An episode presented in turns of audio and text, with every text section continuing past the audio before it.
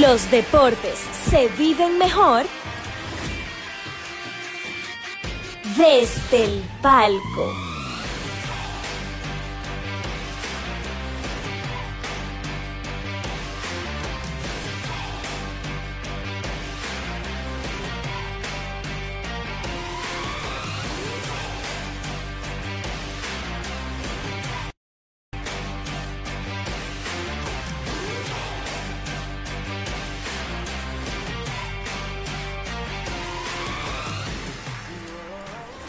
Hola mi gente desde el palco, bienvenidos a un episodio más. Víctor Pérez. Víctor Ferran Hola. y Héctor Mancebo aquí quien les habla. Tenemos un episodio especial en el día de hoy.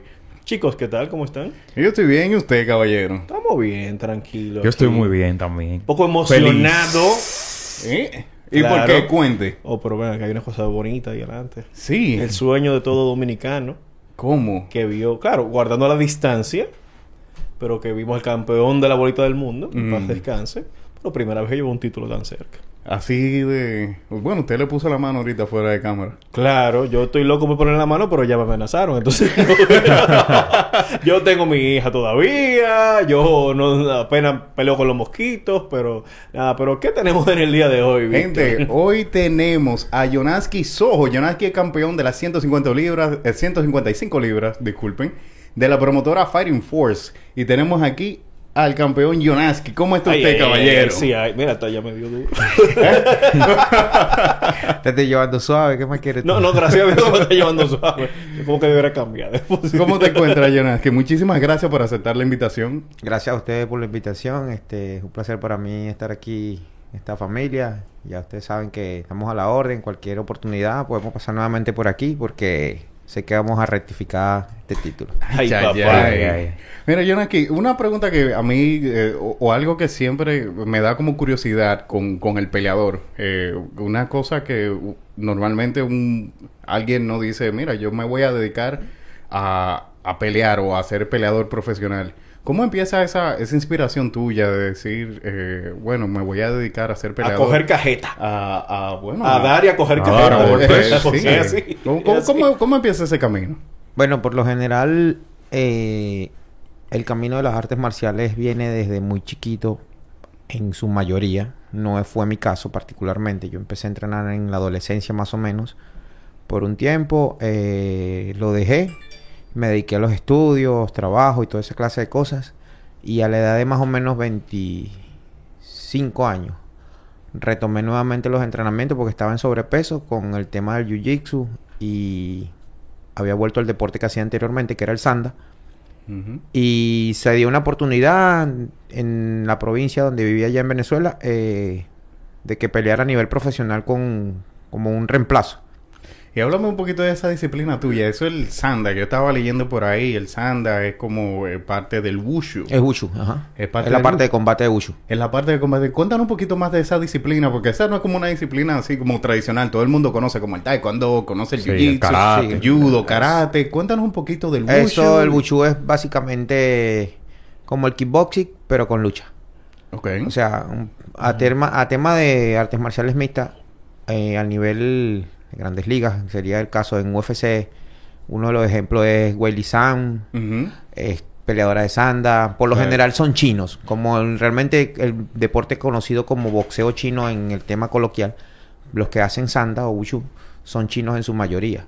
Magomed Sharipov también es uno, él no es chino, pero es uno de los que hace sanda y es muy duro realmente. Eh, Muslim también es de sanda. O sea, hay grandes peleadores en UFC que la gente no sabe que su base es de sanda como tal, pero uno como al ser de la disciplina, uno se ve identificado en ciertos peleadores. De hecho, Weili Zhang es eh, bueno, fue campeona de, de la división paja, creo, en la, en la UFC, Ujú. división de 125, 130, 115. 115 libras por ahí. Eh, y Magomed Sharipov es, es uno Es de los, eh, top, ajá. es de los es de los top, así que una muy buena base. ¿Y cómo, cómo empieza el? ¿Cómo te eh, ¿Por qué te interesa realmente el wushu? exacto? ¿Cómo, Bueno, empe- cómo realmente, como te dije, yo empecé en mi adolescencia, pero yo jugaba era básquet en principio.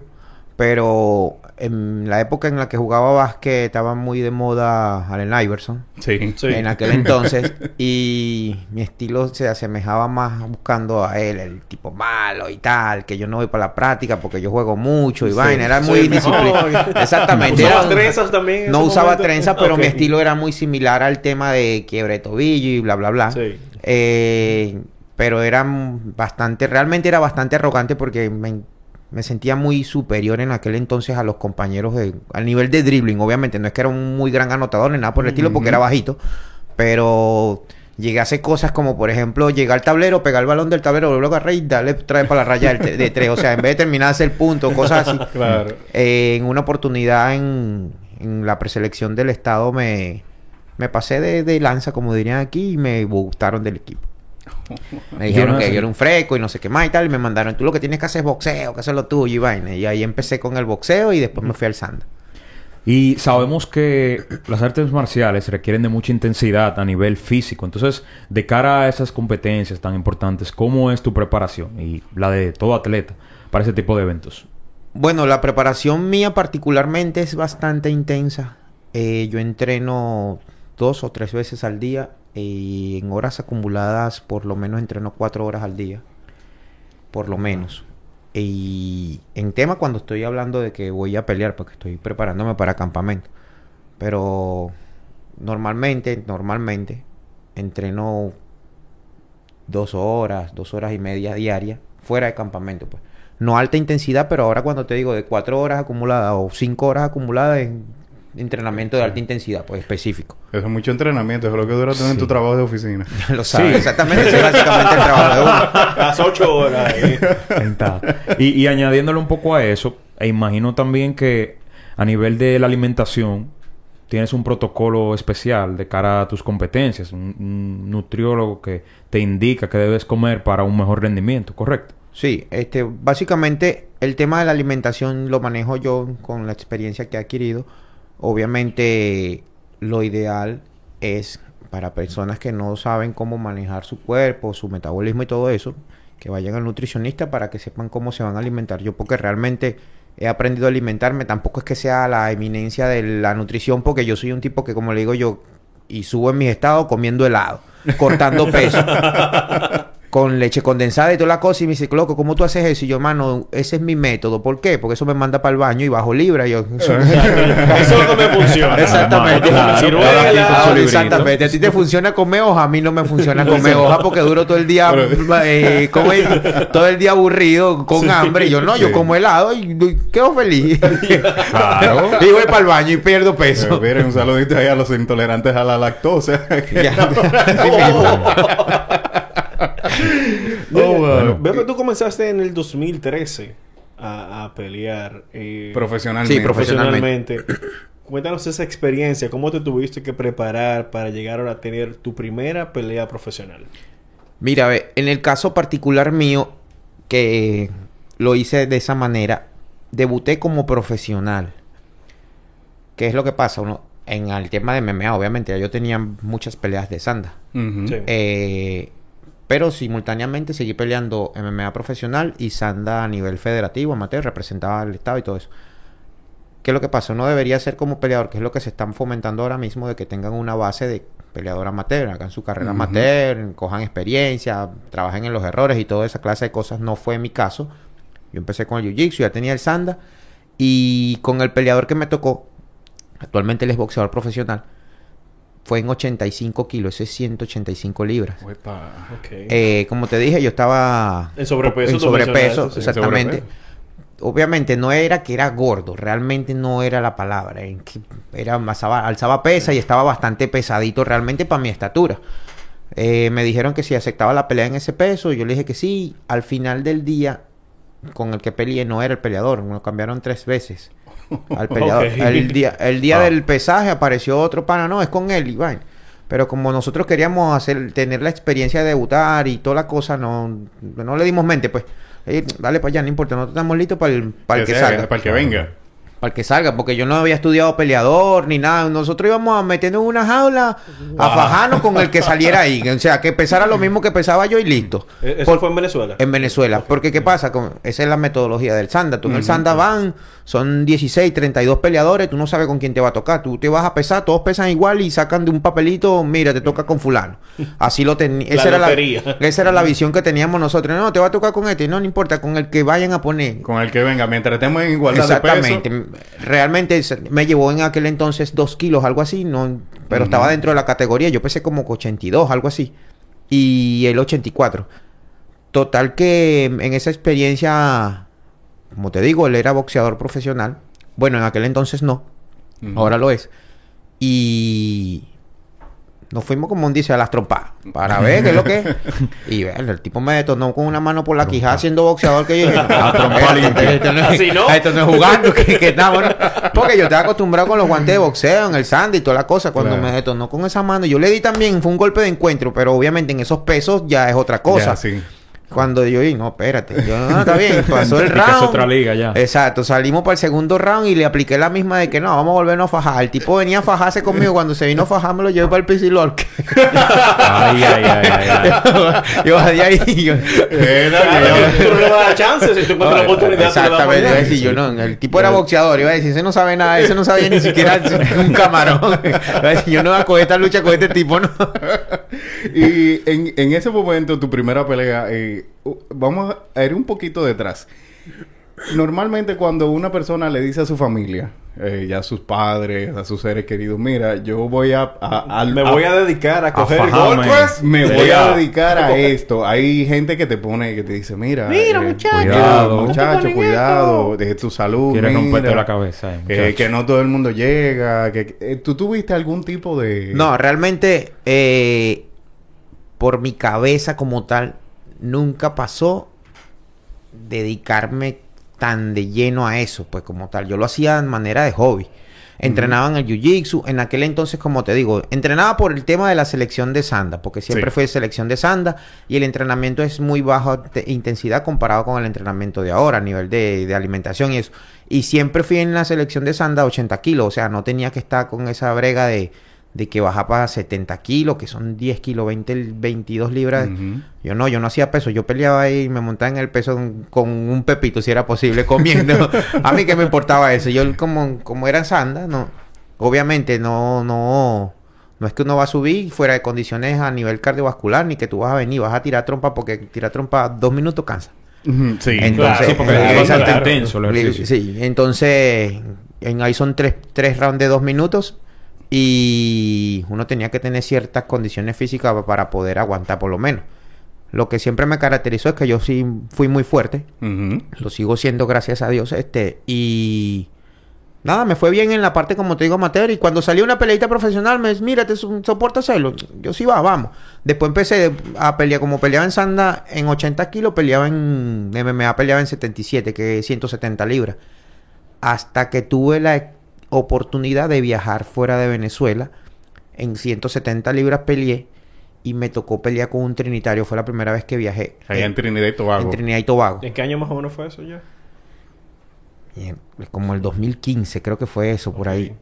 Eh, entonces, cuando salimos a pelear, nosotros cogimos la pelea, un trinitario y tal. y- Igual la misma metodología, 170 libras, dale para allá. cuando llegamos allá, nosotros no habíamos pedido información del chamo porque él estaba debutando. ¿no? Sí. Entonces, cuando llegamos allá, el tipo medía 6'4, Wow. ¿Cuánto tú mides? 5'9. bueno. Entonces, ya tú, ya tú sabes, el tremendo lío que no. Señores, yo- eso es Se armó el juidero, de diferencia. Eso es, Casi eso es medio pie. ¿Y cuántas libras tenías? 170, y La no, y lo peor, lo peor es que yo pesaba más que él. Que yo pesaba 170 y él pesaba 169, pero ese estaba que parecía No, una, un, cuaderno de matemáticas, cuadrito sobre cuadrito por todos lados. Yo, Dios Trae mío, exacto. toda la Y- cosa. Y el compañero que nosotros fuimos dos de allá de Venezuela, Chichi, mi hermano del alma y mi, el que me llevó a esto, Sí. él peleó también en esa misma cartelera, peleó en heavyweight. Él es alto, él mide 6'2 más o menos y pelea más de 100 kilos. Él iba parejo con su... Con su- Sí, claro, no. Pero yo con la chercha siempre tenemos ese cuento. Yo, Chichi, tú vas con el moreno ese. Chichi, tú vas con el moreno ese. Con el que... Y yo me dice, cuando es es el que va contigo? Ay, mi madre. ese ¡Qué tipo... barbaridad! Ese tipo fuertísimo. Y me acuerdo clarito esa experiencia porque en el pesaje ellos se pusieron, obviamente, nosotros los extranjeros y la cosa, se pusieron de altanero y eh, mi compañero le dio al con el que iba a pelear. Oh. Así como en, el, en el careo, en, el face-off. En el, Sí. Face-off. Le puso la mano en la cara y le dio. Y yo me metí Oh. adelante como 15 negros. como 15. Y, me, y yo apartando. ¿Y qué es lo que le pasa a ustedes? Y eso habla en, en inglés. Y, vaina, y yo malandreándolos como si ellos me tuviesen entendido. Y todo el mundo. Loco, tú tenías que haber estado ahí. Yo parecía el panito de un chihuahua al lado, al lado de sí. No. Todos esos tipos 6'4, 6'3, moreno. El flaco era el que iba conmigo, que pesaba 100. Todo tipo de 200 y pico de libras. Yo peleando con ellos. Y los bichos lo que hacían era verme así para abajo, como. Como que, loco, eh, en serio, o sea, como que hicieron un minuto de silencio, Sí, como así, que miraron todo de que- todos me miraron así como que yo decía, vamos a chancearlo. que- Este no No, sabe. ya, ya, ya, ya, es un abuso. Y yo Bueno. vemos que tú has tenido una rivalidad increíble con el, contra el dominicano Lucas Marte, a quien incluso venciste en el título en, el pasado mayo de este año. ¿Consideras que él ha sido tu rival más complicado? Mira, honestamente no. Yo he tenido peleas bastante difíciles. No estoy diciendo que él haya sido un rival fácil, porque no fue un rival fácil. Pero he tenido peleas más complicadas que, que la pelea con Lucas. Pero en... en, en Por en algo es el campeón. Exacto, por algo... And te- the mira, reigning está- and defending. por algo está ese título aquí. El hermoso título. Claro. este, está ese título Muy ahí. ¿Le, puedo poner la mano? Claro, claro. Ok. Te doy permiso. Mi- mi- mi- Miren qué hermosura. ¿En Digo, hay uno nuevo ya. Hay uno nuevo, pero ese título muestra No, que... ese, ese, ahí puede haber uno nuevo. Ese es mío. El nuevo que tú vas a obtener en el próximo Ah. sábado sí, 27. también. Yo con el favor de Dios lo voy a ganar también, pero este es mío. Este es mi, mi trofeo, mi, mi recuerdo, independientemente de lo que suceda, que yo sé que yo voy a ganar con el favor de Dios, pero esto va a ser el recuerdo de que cuando yo esté viejo, contarle a mi hijo, mira, hijo, yo me gané esto así, así, así. Así es, como, wow. Ah, Hay una historia detrás. de- Exactamente. Ese ¿Cuál- es el primer título, Sí. en el título inaugural, obviamente. Y, y a mí me llena de orgullo. Obviamente yo he salido un par de veces en representación de República Dominicana a pelear eh, como venezolano, pero a mí me llena de orgullo decir que el primer campeón de Fighting Force de las 155 libras es un venezolano, pues. Sí, sí. Eso, eso se corrió mucho en, en Venezuela, se habló mucho sobre esa noticia en varios medios de allá. Y ahora mismo le están dando mucho seguimiento, porque ellos saben que yo peleo la otra semana, pero cuando estoy en pelea yo no ando muy pendiente de estar bregando con redes ni nada de eso. No, Uno claro, está enfocado, claro, pues, enfocado, enfocado. enfocado, ¿Y exactamente. te- Después, después de eso yo puedo decirle, darle entrevista a todo el que quiera y todas las cosas. No, y por Y- eso y- te agradecemos tanto, de hecho, la, la invitación, porque este, eh, estamos grabando aquí próximo a tu pelea. eh, queda, queda básicamente una semana. Y estás aquí con nosotros. Imagi- imaginamos que tú estás en medio de entrenamiento, estás cortando peso también. peso. que es Señores, eh. Ya es agua que está bebiendo el Está- eh, sí, el No es- está no es bebiendo. lechuga. Gracias al, Lechuga. al patrocinador oficial, Aqua, que The, on- es the only water. The Only Water y está hecho, el envase como pueden ver no es en plástico, Sí. o sea que es para proteger el medio ambiente, biodegradable, y claro. es un agua mineral, así que ya saben. Así que ya saben. Y no, y hablando de eso, tú has tenido experiencia internacional, como mencionaba. Pelea, has peleado en Trinidad, obviamente peleaste en Venezuela, peleaste aquí. ¿En qué otros sitios has peleado y como que qué memorias tienes de, de algún otro país donde hayas Mira, eh, eh, que no te terminé el cuento porque, en- como te dije, Sí. la, la parte de Trinidad y Tobago fue, ha sido Sí. el peor viaje que he hecho realmente en toda mi carrera. Wow. A nivel de, de todo. ¿Por no qué? sé si ¿Por esta qué entrevista, si esta ¿Qué- qué entrevista la escuchen allá, no me importa. El- si quiere que me vuelvan a invitar para volverle a ganar. Este, El campeón, Sí, sí, es el campeón. ¿Qué pasa en ese, en ese evento particularmente? Eh, allá nos dijeron que nos hospedaron en un, un excelente hotel. eh, hotel 5 estrellas y toda la cosa. No se va a mencionar el hotel porque no, no está pagando publicidad. Pero, Gracias. pero ¿qué pasa? Eh, era nuestro primer viaje, o por lo menos el mío, eh, fuera de Venezuela. Yo no sabía cómo se manejaban las cosas fuera del país, ni... Y nosotros fuimos sin dinero. Sí. No teníamos dólares porque todo lo iba a cubrir el, patro- el, el organizador del evento y bla, bla. Llegamos a las 9 de la mañana más o menos y vinimos comiendo a las 8 de la noche. Uh, Eh, ellos tienen ese ese rumor se había escuchado de que ellos tienen esa mala costumbre con los peleadores visitantes para debilitarlos. Pero como te dije, por parte de la inexperiencia, nosotros no sabíamos que eso funcionaba así. Terminamos comiendo a las 8 de la noche porque en el hotel, eh, yo en aquel entonces no hablaba inglés, tampoco hablo ahora. Está bueno, está bueno, está bueno. Está bien, está bien. No, no, pero en aquel entonces hablaba menos, pues ahora sí, Sí, ya menos menos entiendo, ya exactamente. Pero en aquel entonces no, no hablaba nada, nada, básicamente de inglés. Y, yo- y en el hotel te atendían, era en inglés, y yo, bueno, nosotros teníamos hambre y llegamos al hotel y a la parte de la cocina, perdón. Y un tipo se dio cuenta que nosotros teníamos rato por ahí como perros dando vueltas, perro para echarse, dando vueltas. Merodeando la zona. Nos sacó unas frutas y después nosotros vimos, pedimos el menú y pedimos unas hamburguesas. Sí. Así a lo señalando, y. Las hamburguesas costaron 140 dólares. What? Ah, pero... ¿Qué es lo que tenía eso? Era mismo Eran- Wagyu A5 Éramos que cinco hamburguesas nada más que pedimos. Costaron 140 dólares. Cuando llegó el promotor, nos ha echado la insultada más grande que ha podido echarnos en inglés. Y yo lo único supe que nos estaba insultando era por su expresión y toda la cosa. Sí, porque no te entendía. Porque nosotros no entendíamos nada, pero nosotros le devolvimos para allá en español. ¿Tú me tienes pasando hambre aquí? Que si yo No, quiero, es que eso ya ahora, Claro. eso, fue, eso no fue lo, eso fue lo menos que le dijimos. Le dijimos de, Si de, fuera de eso solamente. raspa, tú sabes, para allá. entonces, la traductora que nosotros llevamos en aquel entonces no tenía ni más remota idea de lo que eran las artes marciales mixtas. Ella simplemente era traductora, hablaba inglés. Entonces, la- el tema era que el tipo hablaba de allá para acá en inglés, ella escuchaba y le hacía, le asentaba con la cabeza y no nos decía a nosotros qué estaba diciendo, sino que ella le asentaba y se quedaba con la respuesta y ella estaba conversando con el inglés y nosotros así como que, Ustedes ahí en el aire. pero de qué están hablando. Entonces se lo dejó empujar por el tipo. Fin. Total que agarramos, peleamos, nos salieron con un cambio en el reglamento de que la pelea iba a ser amateur, no se había hablado de eso Oh. con canilleras y todas las cosas que no nos iban a pagar y yo mira no. nosotros nos, nos vacilaron todo nos cambiaron todo el esquema de trabajo que teníamos todos los planes yo también nos la van a aplicar si no nos dieron comida nos van a debilitar yo, yo hablé con mi compañero Chichi vamos a matarlo fue lo que y básicamente fue lo que hicimos nos tuvieron que sacar de ahí con seguridad y de todo porque les dimos en la madre eh, eso fue como te dije por el tema de del viaje, del espe- la espera también fue bien tediosa para pasar para Trinidad y Tobago, un, todo un protocolo como que si, yo Dios mío, pero ¿para dónde uno está entrando? Está entrando para el Vaticano, ¿eh?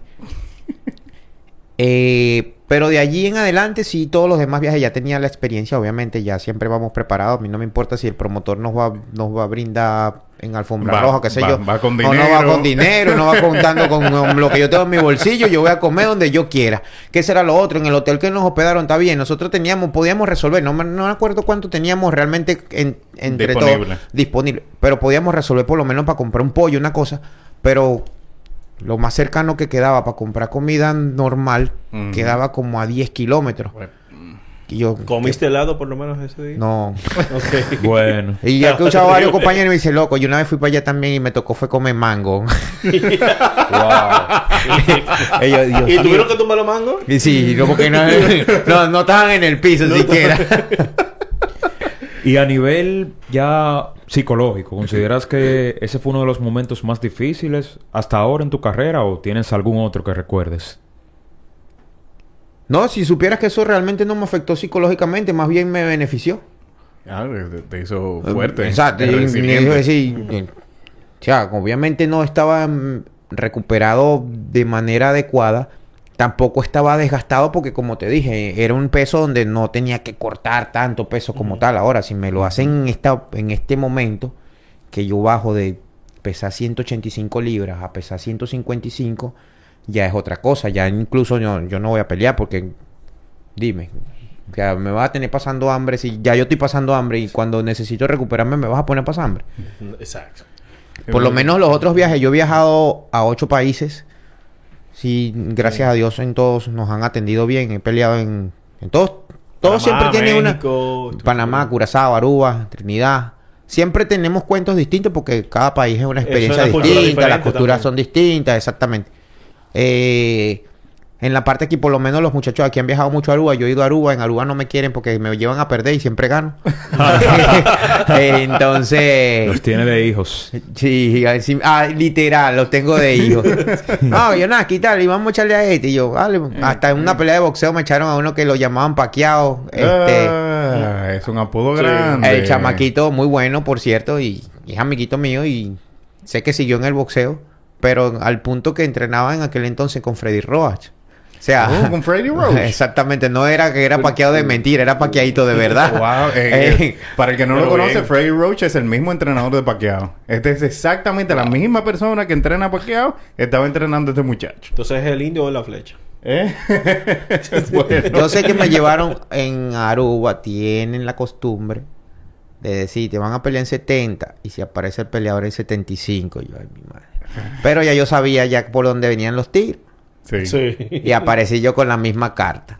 Claro. Aparecí yo en 77 kilos y el tipo pesaba 75 y yo, ¿y ahora? No, que tienes que bajar. Ah, tengo que bajar. Yo está bien, yo bajo porque yo sabía que eso era ir para el baño Claro. nada más. Sí. Yo las bajo, no importa, yo las doy. Le di su peso y le di su pela también. Uf. Pero si hubiese llegado en 70, coño, el chamaquito claro, me lleva sí. 10 libras arriba, coño. Y no le dicen de que baja la 10. que Exacto, no, Sí. exactamente. Y, y parte de ese, de, del- de- de eso de, de pelear o de un peleador profesional, lo- yo creo que lo que distingue, o, bueno, yo como fanático, eh, creo que lo que distingue a un peleador profesional de un amateur es poder mantener la calma en el ring. Cuando tú te subes al, al octágono, al cuadrilátero, que tú te vas a enfrentar con otra persona, es como mantener la calma. ¿Cómo, cómo tú haces eso de, de subir al ring y, y aunque está otra persona completamente capacitada, entrenada en lo que sea que esté entrenado, ¿cómo tú subes al ring y mantienes la calma? Mira, ve. Para uno como peleador, o de la manera por lo menos como lo veo yo particularmente, el pelear es la parte fácil. La parte difícil es el campamento de entrenamiento, mantenerte en forma, mantenerte positivo, saludable, en todos los sentidos. Ningún peleador llega a un, a un escenario, a la jaula, en el 100% de sus condiciones físicas a nivel eh, muscular o de lesión y todo eso. A nosotros siempre nos duele algo. Siempre. Eso no, ningún peleador me va a venir a decir a mí, me embuste de que, no, yo llegué nítido a la pelea. No, eso es mentira, hermano. ¿Por qué? Pues tú siempre te doblas un dedo, te doblas un pie, para ponerlo poquito. Sí, Te lastimas una rodilla, te rompieron el brazo, se te recuperó, se te salió el hombro y se te recuperó. Tú vas a llegar, vas a pelear, porque tú estás preparado o preparándote físicamente y psicológicamente para eso. ¿Qué pasa? La parte mental hay que trabajarla mucho por esa misma razón, porque si tú llegas débil mentalmente a la pelea, por más fuerte que estés, eh, no vas a tirar para adelante, no vas a rendir como tú crees que vas a rendir. Tienes que confiar en tu entrenamiento, porque por lo menos en el caso particular mío, te han visto que yo he tenido peleas muy intensas, por lo general, y no, Jonaski no va a salir por decir algo para el, otro round. Y de repente ustedes ven como que, gente, ¿qué le hicieron en la Eh. esquina? Le eché- lo, lo recargaron y sale otra vez como si nada. Así hay muchos peleadores, que por lo menos hay peleadores aquí que tienen un gran corazón, pero eso no es lo, neces lo suficiente No es lo suficiente. para ganar una pelea. Y que es un conjunto de muchas cosas. ¿Qué es lo que pasa? Volviendo al tema de que, porque te digo que la pelea es fácil. En el entrenamiento uno hace sparring semanalmente, varias veces a la semana. Son sparring duros, no son sparring suaves. Con compañeros, obviamente, no hay la mala fe, entre comillas, pero no nos damos cariño. Es duro Claro, también que sí, nos damos. su- claro. Su sobadita, como dicen. Es Sí. duro que nos damos también, obviamente, como decimos nosotros, no detonamos. Si lo vemos en malas condiciones, no lo terminamos de finalizar porque somos compañeros de entrenamiento. Esa es la diferencia entre un sparring Y eh, y una pelea. y un combate, que una cuando pelea. ves el, con la oportunidad de detonarlo para finalizarlo, tú no vas a perder la oportunidad de, la oportunidad de finalizarlo. ¿Entiendes? Pero realmente pelear, para mí particularmente pelear es la parte más fácil. Yo quisiera pelear sin tener que entrenar. Sin tener que entrenar. Sí. Que yo llegara con las condiciones, no, mira, tu cardio va a ser de tanto por ciento, tu fuerza de tanto por ciento, ya, pero tú vas a... Listo. ¿Y cómo es el futuro del Fighting Force aquí en República Dominicana? Porque tienes la oportunidad de entrenar con jóvenes dominicanos. Entonces, a raíz de eso, ¿ves potencial aquí? Sí, sí, ahora mismo hay muy buenos prospectos en la parte amateur. eh, Ezequiel Peralta, Rafi Peralta, son dos de ellos. Este, esos chamaquitos vienen Ujú. duros. En la parte amateur, este, hay otras academias que están metiendo su granito de arena. Pero te hablo particularmente de ellos porque entrenan conmigo, yo los veo a diario, veo que los muchachos tienen un excelente potencial y están entrenando con un equipo que está capacitado, que ya vivimos por ciertas experiencias, ya más o menos los aconsejamos, mira haz esto, no hagas aquello. Ellos tienen la, el ímpetu y la fuerza y la energía que tal vez pueden pelear a nivel profesional, pero la idea es que no cometan los errores que ya nosotros cometimos. Exacto. Porque si, por lo menos en el caso particular mío, si yo hubiese hecho una carrera amateur como peleador de MMA, ahora mismo estuviese tal vez mejor posicionado que, en, que en la posición en que estoy actualmente, porque no es que esté mal posicionado, pero no tengo una trayectoria amateur como tal. Obviamente, soy bastante conocido a nivel internacional por el tema de que peleo en varios países y todo lo demás, cómo manejo en las redes y todo. Me han invitado a muchos campamentos en el extranjero. Pero lo que te estoy diciendo, pues si, por lo menos Ezequiel tiene la oportunidad, hablo particularmente de él, de, de representar República Dominicana a nivel amateur por un buen tiempo porque él es joven. Y después hace su, su salto al nivel profesional porque realmente no hay apuro cuando tienes el tiempo a tu favor. Perfecto. Y vamos a hablar de, de tu próxima pelea, que es en Fighting Force 7, que se está promocionando como cuentas pendientes. Y definitivamente tú tienes una cuenta pendiente por ahí con Lucas Marte, que es tu rival, persona ¿Será con- él o, o Lucas la tiene Lucas igual? Porque como el campeón. No, pero como que... El campeón no tiene cuenta pendiente con nadie. No, pero te, te te el campeón le va a entrar que venga. Eh, pero no, tú, pero ya, ya, ya verás por qué. Y es una pelea, óyeme, el que ve esa pelea y ve ese, ese primer asalto, y de hecho el segundo asalto también, esa pelea fue, fue bien activa. Ustedes, eh, como mencionábamos, creo que, que fuera de cámara, si no me equivoco, eh, ustedes se derribaron varias veces. Tú lo derribaste dos veces en el primer asalto, él te derribó dos veces. Fue una pelea así como, como, eh, como explosiva. ¿Qué, ¿Qué tú recuerdas de esa pelea? Eh, ¿Qué memoria tú tienes así de Lucas Marte y, y, y cómo tú te estás preparando para, para la pelea que van a tener el 27? O sea, eso fue una pelea, como tú mismo lo acabas de decir, una pelea bien intensa. Y ya se sabía en- desde un principio que era lo que traía él, que es un peleador con, con poder, por el tema de que viene de muy, muy alto peso. Y va cortando, obviamente. En su pelea anterior, él ganó de manera contundente con, con un knockout. Y todo el mundo, no, la pegada, la pegada, la pegada. Todos también saben que yo no doy besos. Entonces yo, está bien. Ciertamente sí tengo que admitir que, que eso fue un llamado de atención que me hicieron de parte de mi equipo, de que se me subió el ego tal vez en el, en el, en el octágono, que tú mismo lo dijiste, que cómo mantienen la calma y todo lo demás. Este, al ver yo la oportunidad de que me sentí superior en la parte del boxeo, yo le dije, "No, ¿qué me importa a mí su pegada? Obviamente, y hay errores que no se deben cometer, como ese tipo de errores, porque ahí no estamos para demostrar quién es más macho, sino quién es más inteligente y ganar la pelea lo más Exacto. rápido y fácil posible. Totalmente. Eh, no fue el caso, obviamente, porque ustedes vieron que él me echó abajo, yo lo eché abajo, me volvió a echar abajo, yo se la devolví. Y ahí estuvo la pelea intenso hasta que empecé a trabajar con la cabeza, que fue el resultado que, que obviamente todos vieron. Ellos dicen, y lo sigo manteniendo, que el médico te ayudó y no sé qué más y tal, pero ustedes que son dominicanos, ¿cómo van a decir que a mí que soy el extranjero, que, Que se supone que soy la visita, Exacto. que el médico me ayudó? Yo se lo digo a él y se lo digo exactamente. Yo, yo no conozco al médico. Bueno, lo conozco en los eventos porque lo he visto y cosas. No es amigo mío ni nada por el claro. estilo. Entonces, ¿cómo me va a decir a mí que el médico me ayudó? Analiza bien la situación y ve a quién realmente ayudó el médico. Porque si vamos al caso, se lo digo, y si tú salías para el tercer round, te iba a ir muy mal. Porque yo estaba parado tranquilo, poniéndome el hielo en la cabeza yo mismo sí. tomando agua yo mismo, sin siquiera la asistencia de mis entrenadores, y tú estabas tirado en el piso, mi rey, muriéndote. y el médico te ayudó. Y el médico, y yo el iba a médico decir, y el te médico me está ayudando a mí, yo y creo que te está ayudando a ti. Pues, Pero bueno, ahí él tiene su dema, Sí. se dejó influenciar por su gente y se lo respeto. Yo, él tiene la oportunidad nuevamente de demostrar de que no fue a él que lo ayudaron. Pues vamos arriba. Entonces, el- que- yo mencionaba lo de cuenta pendiente en el caso de ustedes, porque hubo como cierta controversia, como cuando se acabó la pelea, por eso mismo, de que el médico, eh, la- hay gente que dice que bueno, el médico ayu- ayudó a Johansky, por, a Johansky por esto, por lo otro. Eh, tú estás, eh, el acercamiento tuyo a esta pelea, como el approach que tú tienes en esta pelea, es como de demostrarle a, a la gente de que no hay, no fue por suerte. Yo no tú- tengo nada que mostrarle. O sea, quien tiene que mostrar en tal caso sería él. En caso de. Que no creo que tenga mucha oportunidad, no. Pero yo no tengo nada que demostrarle a nadie. Porque ya todos vieron que yo soy mejor. Que soy superior. Yo se lo dije a él. Yo le loco, tú lo único que tienes es una mano que pegas escondido, más nada.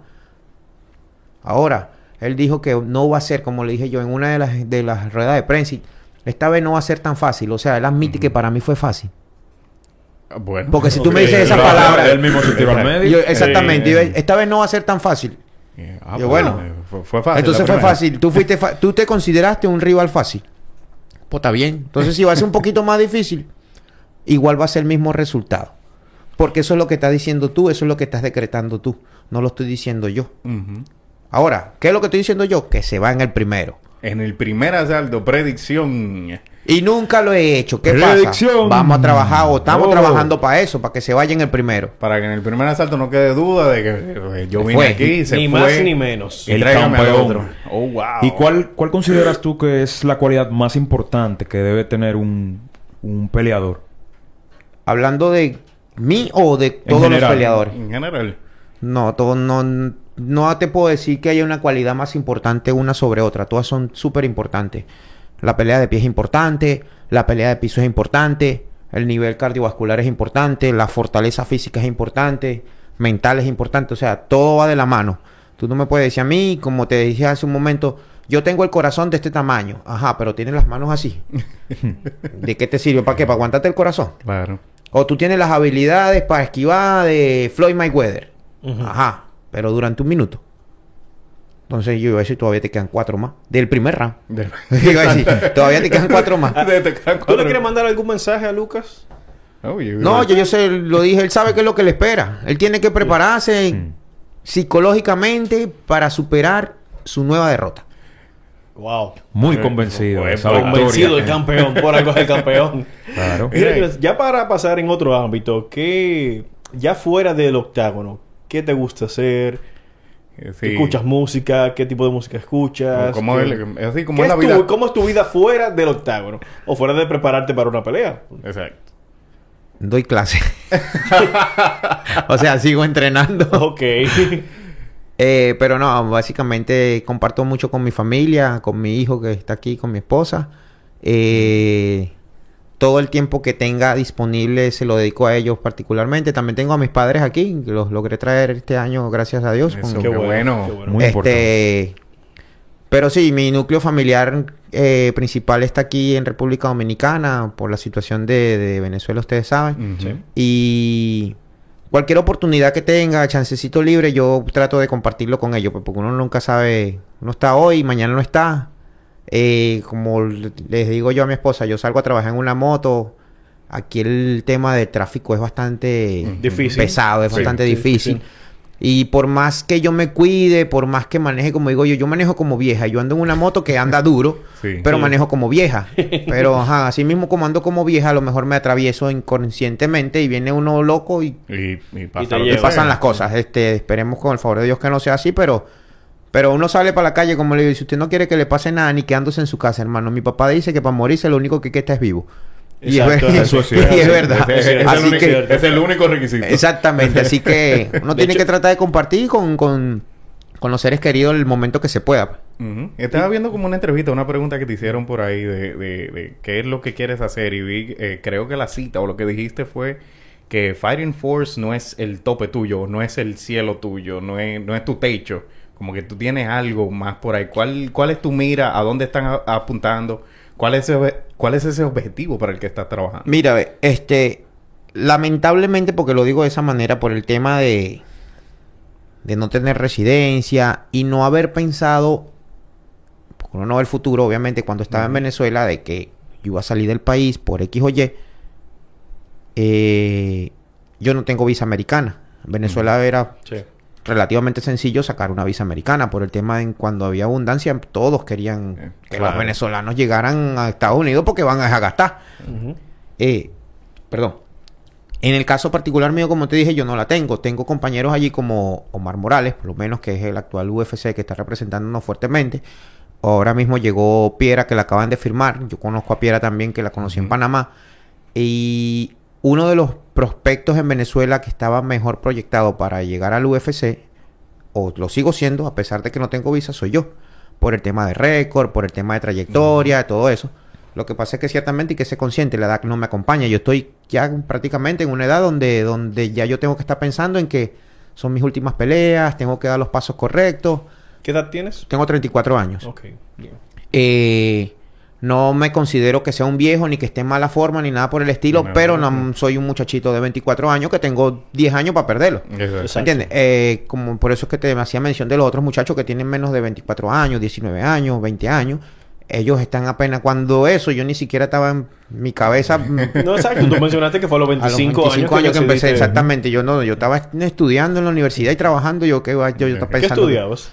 Yo me gradué en Administración Tributaria, mención aduana. Yo soy graduado este en técnico superior. Y pero no lo, no ejercí mi carrera en Venezuela, yo me dediqué fue a las ventas, por eso es que te dije que las peleas para mí eran un hobby, yo te- vivía era de, de trabajar como vendedor, pero como es un trabajo con un horario bastante flexible y Sí. uno gana por comisión, agarraba la hora que, que yo entendía para entrenar y, y me iba bien, pues. ¿Qué pasa? Como te seguía con el tema de la visa, yo he recibido varias ofertas para pelear en Bellator. Me invitaron en una oportunidad incluso al Contender Series. El Contender Series de Dana White. Ajá. Wow. Eh, yo estuve en contacto con, con Víctor Dávila en aquel entonces. Una persona que estaba en- por medio de nosotros. tenía- y la oportunidad que se nos dio, o sea, lo que llegamos a conversar fue eso. Que, que era lo- la oportunidad que me podía ofrecer a mí como peleador. Obviamente la que me estaba manejando en ese entonces fue el acuerdo que llegó y me dice, si tú lo pones aquí en Estados Unidos, yo te lo pongo en el Contender Series.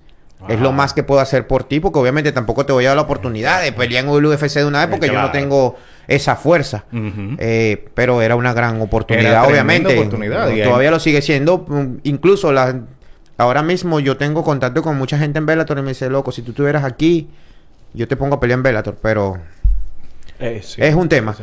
Entonces, con el plan de regularización de los venezolanos, yo estoy gestionando todo eso. Gracias a Dios salió la de mi hijo ya, salió la de mi esposa. Empezamos obviamente con la intención de que saliera primero por mí y ni siquiera me han mandado el correo. Ah, así es la vida. ¿Qué cosa? Pero uh, no importa, como digo yo, las cosas pasan por algo, el tiempo de Dios es perfecto. Eh, Salieron las de mi, de mi hijo y de mi esposa. Ellos están aquí, a lo mejor mañana pasado sale la mía. Si me da la oportunidad de pelear fuera, lo hago. Si no, no importa. Yo tengo una carrera que, que puedo sacar provecho aquí mismo en República Dominicana como entrenador, Exacto. como imagen, como, como una persona influyente para los muchachos que van subiendo. Porque, como te dije, pues ya yo tengo una experiencia internacional en otros países. Y sé que no me van a venir a meter gato por liebre. Pues Claro. cuando vayan a pelear por un lado, que Jonas, aquí tú has peleado en tal parte. Sí, así esto es aquí, o por lo menos desde mi experiencia, eso es así, así, asado. Así que, nada, realmente como tú mismo lo dijiste, se lo dije en el- aquel entonces porque mi objetivo o el objetivo de cada peleador no es quedarnos en una liga en tu país, sino llegar al más Llegar alto nivel. claro, llegar al Claro. nivel. Eh, que tú puedas vivir realmente de esto, porque nosotros no vivimos de, de las artes marciales mixtas. Esto lo hacemos porque nos gusta, pero tenemos que hacer otros trabajos adicionales para poder mantener nuestros hogares. Y para poder cotear entrenamiento y Y todo y particular, exactamente. Y Jonas, que ya una pregunta ahí como para cerrar. Eh, imagínate que hay una persona que nunca te ha visto pelear. Una persona que no ha visto un video tuyo. Una persona que no ha ido a un Yo. evento de, de Fighting Force. Yo no he ido Bueno. Yo no he ido a uno. Y- y serio. una persona que no te ha visto en, en, en, en el octágono. ¿Qué puede esperar una persona de, de Jonas Quisojo cuando te vean en el cuadrilátero? Todo lo contrario a lo que soy yo fuera del octágono. Porque ustedes lo ven, todo el mundo me dice, loco, tú todo el tiempo te andas riendo, tú todo el tiempo andas en un desorden, tú no pareces que, que fueses la persona que entra y realmente es así. Pues yo desde que paso la jaula, me cambio el chip. Hay, hay un switch. Exactamente. Yo aquí vine fue a, a matar o morir. Obviamente no literal porque... Claro. Exacto. No, claro. Pero... Porque hay repercusiones legales. Exactamente. Porque si me dejaran se puede... Pero... Sí, obviamente en el momento cuando estoy peleando es una seriedad distinta, una tensión distinta. Nunca voy a perder mi esencia porque Ustedes han visto que yo en las peleas me río, incluso en medio de la pelea, les digo cosas y... Pero es mi forma de ser, pues. Eh, pero como tú mismo lo dices, por una persona que, que va a ver de- desde el espectáculo, lo que le puedo garantizar es que cuando vaya a ver una pelea mía, no va a ver una pelea aburrida. No se va a quedar dormido viendo una pelea mía. Definitivamente, ¿no? Y más con esa, esa última pelea tuya. Eh, cualquiera que Es que quiera ver- ninguna, Mucha emoción. ninguna de mis peleas, tú las puedes ver todas, una por una. Ninguna de mis peleas ha sido aburrida, realmente. Porque entro con un ímpetu distinto. Mi entrenador me decía que entramos con una estrategia, y él lo entendió. Mi Sí. entrenador en Venezuela. Una estrategia, por poner un ejemplo. La pelea es llevarlo al piso. Que llevarlo al piso. Yo me caía a trompar.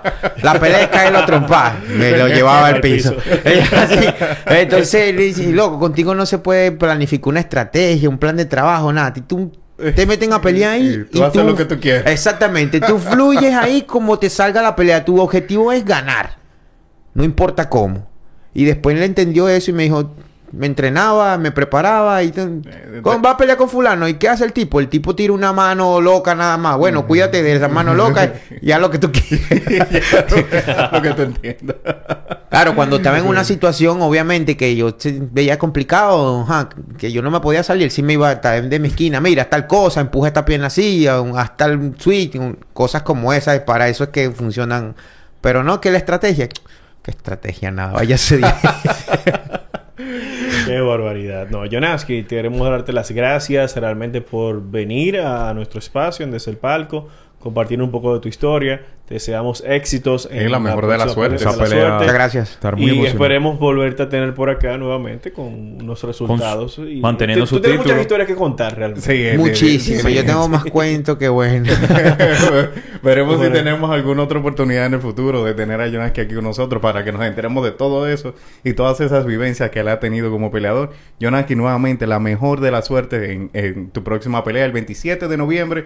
Señores, recuerden, Fighting Force 7, cuentas pendientes, independientes sábado 27 de noviembre en el pabellón de Crima del Centro Olímpico. A las 6 de la tarde. A las 6 de la tarde. Así que, gente, suscríbanse al canal. Esto es Desde el Palco. Suscríbanse al canal de Guerra Films. Nos pueden seguir también en Instagram, en arroba desde el palco RD. Las redes de Yonaki van a estar ahí en la descripción del video para el que quiera seguir a Yonaki o lo quiera contratar como entrenador también. Está todo disponible. por Ahí está Ferran, tú que tienes físico de cosas, dale ahí. Sí, sí, Sí, dale. sí. Vamos a ver ahí para practicar un Eh, chin. Pero tú, tú, tú aguantas un golpecito dos.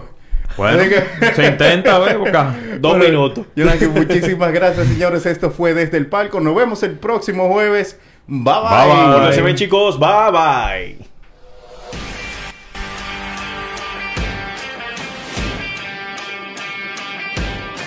Los deportes se viven mejor desde el palco.